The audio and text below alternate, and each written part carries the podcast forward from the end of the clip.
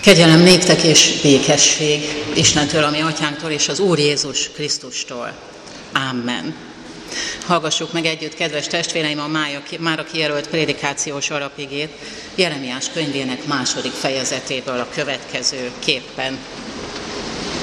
Így szólt hozzám az Úr igéje. Menj és hirdesd Jeruzsálemnek, ezt mondja az Úr, emlékszem rád ifjúkorod hűségére, mátkaságot szeretetére, amikor követtél a pusztában, a be nem földön. Az Úr szent tulajdona volt Izrael akkor. Most halljátok az Úr igéjét, Jákob és Izrael háza. Ezt mondja az Úr, mi rosszat találtak bennem őseitek, hogy eltávolodtak tőlem. Hitványságok után jártak, és maguk is hitványakká váltak. Dúsan termő országba hoztalak titeket, hogy élvezétek annak gyümölcsét és javait, de amikor bejöttetek, országomat tisztátalanná tettétek, örökségemet pedig utálatossá. Miért pereltek hát most velem, hiszen ti hagytatok el hűtlenül, így szól az Úr. Ti mai emberek, figyeljetek az Úr igéjére. Olyan lettem én Izraelnek, mint a puszta, vagy mint a homályba borult föld. Miért mondta az én népem, a magunk útját járjuk, többé nem megyünk hozzád. Elfeledkezik-e ékszereiről a lány, díszes övéről a menyasszony? Rólam elfeledkezett népem számtalanszor. Eddig a kijelölt alapige. Foglaljunk helyet. Kedves gyülekezet, szeretett testvéreim az Úr Jézus Krisztusban, a kiüresedett, megromlott, de a látszat és a praktikus anyagi szempontok miatt fel nem bontott házasságok, és rejtve a mi Istenhez fűződő viszonyunk elé is egy jókora görbe tükröt tart a magyar származású izraeli író és humorista Efraim Kison a Boldog házas élet titka című humoreszkiében. Ennek a kis írásnak a központi alakja K. József, aki azt állítja, hogy bármi hihetetlen is, ő bizony már húsz éve boldog és harmonikus családi életet él a feleségével. És amikor a barátai hitetlenkedve néznek rá, részletesen kifejti, hogy szerinte a házasságokat a mindennapi kis súrlódások teszik elviselhetetlen pokollá. Idézem, vegyünk néhány szemléltető példát, mondja K. József. Amikor én esténként aludni akarok, akkor a feleségem olvasni óhajt. Ha reggel felkelek, akkor viszont halálosan álmos. Én evés közben szeretek újságot olvasni, de ő társalogni akar. Én szeretem a retket, de a nejemet idegesíti a ropogás. És hát mi a megoldás, kérdezik a barátai. Hát kérem az intellektuális megértés, az apró súrlódások kiküszöbölése a közös családi életből, jó hiszemű megállapodások alapján. Azon az estén például Klára Tarzant akarta nézni a televízióban, míg én érdekelve voltam a Jordán állomás új bemondó nőjében. Majd Késhegyre mentünk, amikor vállalatlanul elnevettük magunkat, voltak éppen, mondtuk, miért csak a törölközőket lehet szeparálni. Másnap vettem egy második televízió készüléket, és azóta nincs vita. Kiki maga szerint, ez a jelszavunk. És ez az egész, kérdezték a barátok. Ó, ez csak a kezdet. Így K. József Lassanként átvittük a koncepciót a házas élet további területeire. Minden újságból kettőt rendelek, két rádiónk van, két fényképezőgépünk és két gyerekünk. Vettem Klárának egy használt kocsit is, hogy teljesen független lehessen tőlem. Azután bezártuk az erkét, és átalakítottuk külön hálószobává a részemre. Aztán felszereltük a külön telefonvonalat is de még mindig maradt néhány kisebb surlódási felület, mint mondjuk a mellékhelyiségek használata, a közös szekrények, a beszélgetéseink. Klára hallotta, hogy megürül felettünk a stúdió, és mit mondjak, egy héten belül már beköltöztem az összes személyes holmimmal együtt. Soha sem volt jobb. A házasságunk igazi reneszánszát élte. Reggelente nem láttuk a másik unot képét. A retek szabad, a posta szeparált. Klára visszatért a leánykori nevéhez is. Ez volt házas életünk legboldogabb időszaka. De még mindig fennállt a veszély, hogy szemtől szembe találjuk magunkat a lépcsőházban, amikor semmi kedvünk sincs rá, vagy beszűrődnek hozzám Klára üvöltései a gyerekekkel. Tehát úgy döntöttünk, hogy elköltözöm a város másik végébe. Gyakran viszont látjuk egymást az utcán, a moziban, a kávéházban, és ilyenkor magyaros vendégszeretettel integetünk egymásnak. Nincs már semmilyen feszültség vagy meddő vita közöttünk. Ezen mi már túl vagyunk. Csak egy érzékeny pont maradt a gyerekek.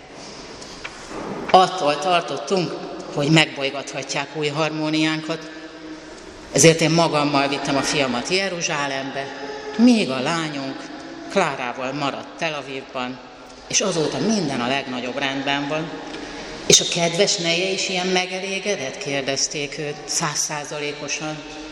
Az utolsó levelezőlap, amelyet a múlt év nyarán küldött nekem, igen szívélyes hangú volt. Mindketten büszkék vagyunk arra, hogy saját erőnkből intellektuális színvonalon megoldást találtunk a mindennapi házas élet apró problémáira. Ezért mondom önöknek, kedves barátaim, hogy mielőtt válóperre, vagy a manapság oly divatos külön élésre gondolnának. Fontolják meg százszor is, hogy vajon nem érdemesebb-e közös erőfeszítést tenni a családi élet kiegyensúlyozására.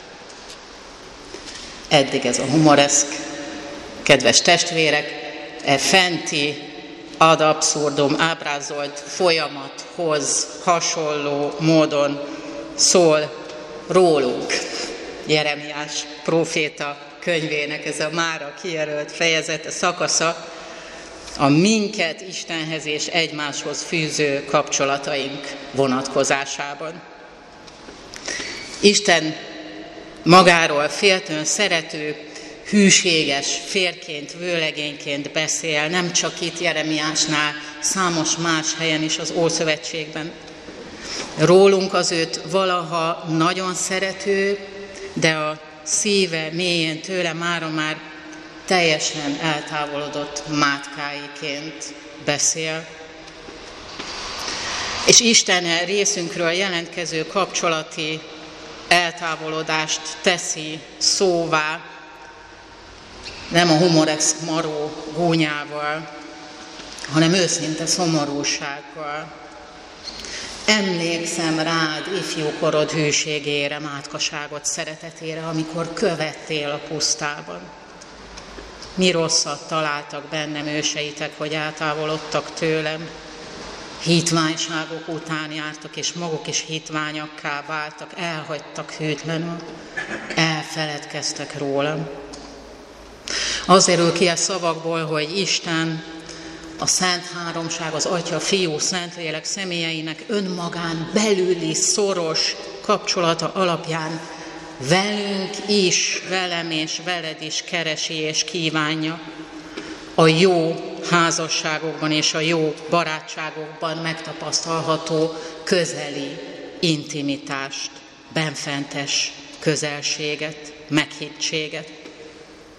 Vágyja Isten, hogy ilyen kapcsolatban legyen veled és velem. És fáj neki, hogyha ez a részünkről bármi okból elhanyagolódik és viszonzatlan marad. Richard Rohr Ferences szerzetes ír arról, hogy a házasságok és a barátságok egyaránt hatékony gyakorló terepei a feltétlen szeretetnek, és az Istennel és az emberekkel való bensőséges kapcsolatnak. Mert az isteni és az emberi intimitás ugyanazon dinamika alapján működik, egyik a másiknak az iskolája. A feltétlen szeretettel való közvetlen emberek közötti élményeink nélkül nehéz elhinni, hogy Isten ugyanígy feltétel nélkül szeret minket. A legtöbb ember ezért a barátságában, a házasságában, a családjában megtapasztalt feltétlen szeretetből, elfogadásból és intimitásból indul ki, és onnan halad az Istennel megélt közösség kibontakoztatása felé.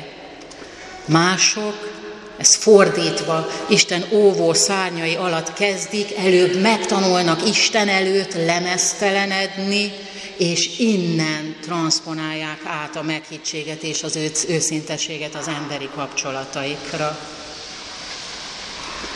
A lényeg az, hogy két dologra nekünk mindannyiunknak nagy szükségünk van. Arra, hogy feltételek nélkül szeressenek minket, és arra, hogy az, aki minket így szeret, szeret, aki minket így szeret, az közben folyamatosan tükröt is tartson elénk, megmutatva a jó mellett a rossz oldalunkat is, emlékeztetve minket arra, hogy még mindig van mit tanulnunk a teljes és igazi szeretetről. Isten is erre emlékeztet minket Jeremiás próféta könyvének szavaiban.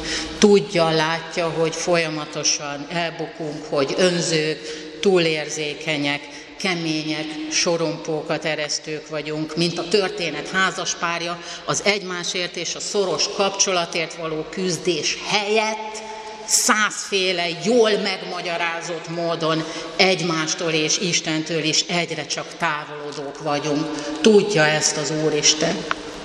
Azt is tudja, hogy nem tudjuk sem egymás gyöngéd és elnéző türelemmel, sem őt a fülig szerelmes mátkák rajongásával szeretni.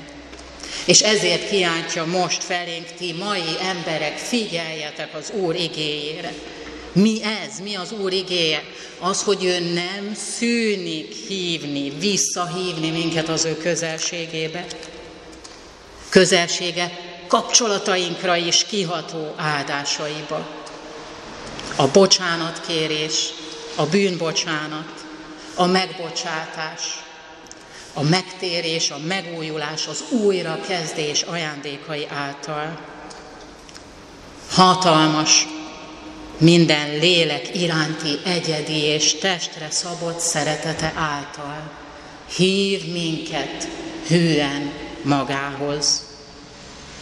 Hogy melyik van előbb, kérdezi a már említett Richardról, a biztonságérzetünk és az az érzés, hogy Isten megtart minket. Ez tesz vajon képessé arra, hogy mi is így bánjunk másokkal? Vagy fordítva az emberi kapcsolatainkban átélt gyöngétség és elfogadás miatt tudjuk elképzelni, hogy Istennek is ilyennek kell lennie, mégpedig határtalanul ilyennek. Nem fontos, hogy melyikkel kezdjük. Az a lényeg, hogy ezt a nagy titkot megragadjuk valamelyik végénél.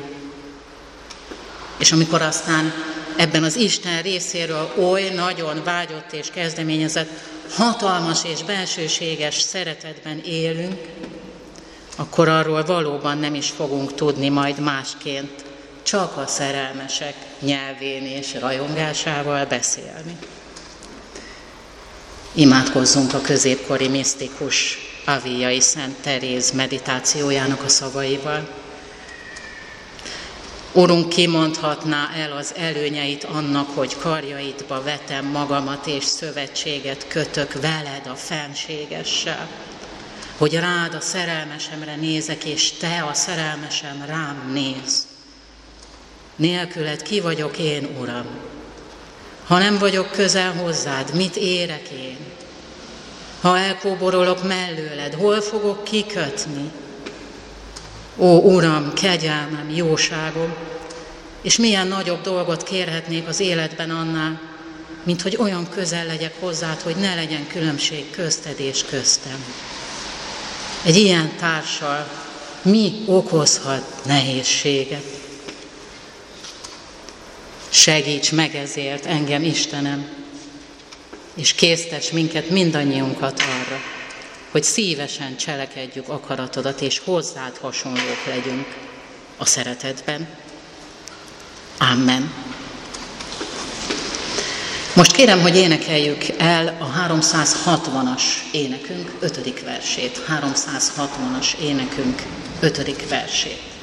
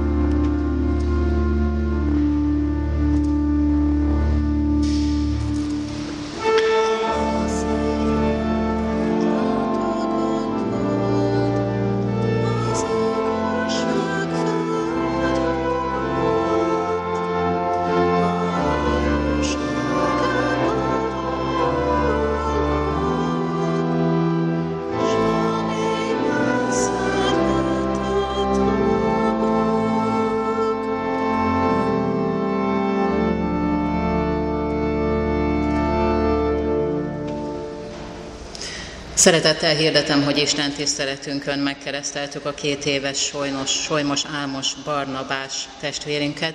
Köszönjük szépen a család adományát, pénzbeli adományát, és azt a virág adományt is, amely a mai Isten tiszteleten az oltárunkon látható.